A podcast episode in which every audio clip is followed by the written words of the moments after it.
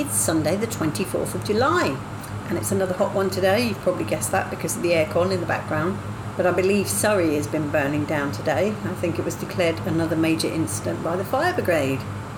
Apart from eating lots of ice cream, I went to see Jean Paul Gaultier's show, Fashion Freak Show. And it was really good. I really enjoyed it. I bought the ticket such a long time ago and I had it in my mind I wasn't actually going to be able to make this show.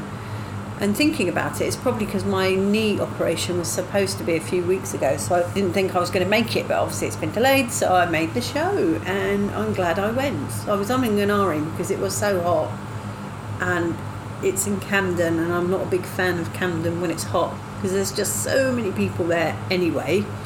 But yeah, I'm glad I made the effort. It was at the Roundhouse, which is a venue that I've never even heard of, to be honest my word, he's a good designer. There was over 400 outfits in the show. And I don't know what to say, really. It was exactly as you'd expect.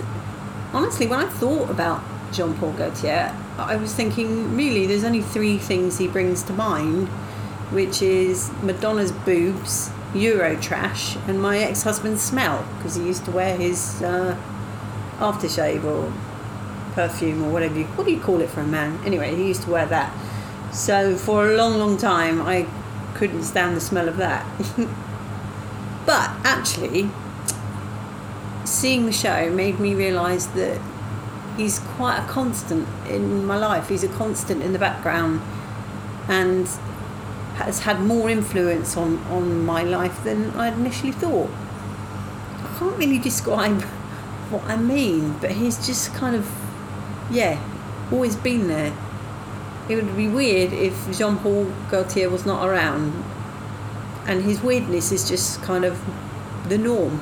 But I absolutely love the sentiment of the show and his ethos, in that he finds beauty in everyone. And speaking as someone who's got a body they're not really that chuffed with, uh, I think that's really, really endearing. Not that he had anybody with any disfigurement in the show. I mean, he had a couple that were slightly overweight, but yeah, the accepted disability these days.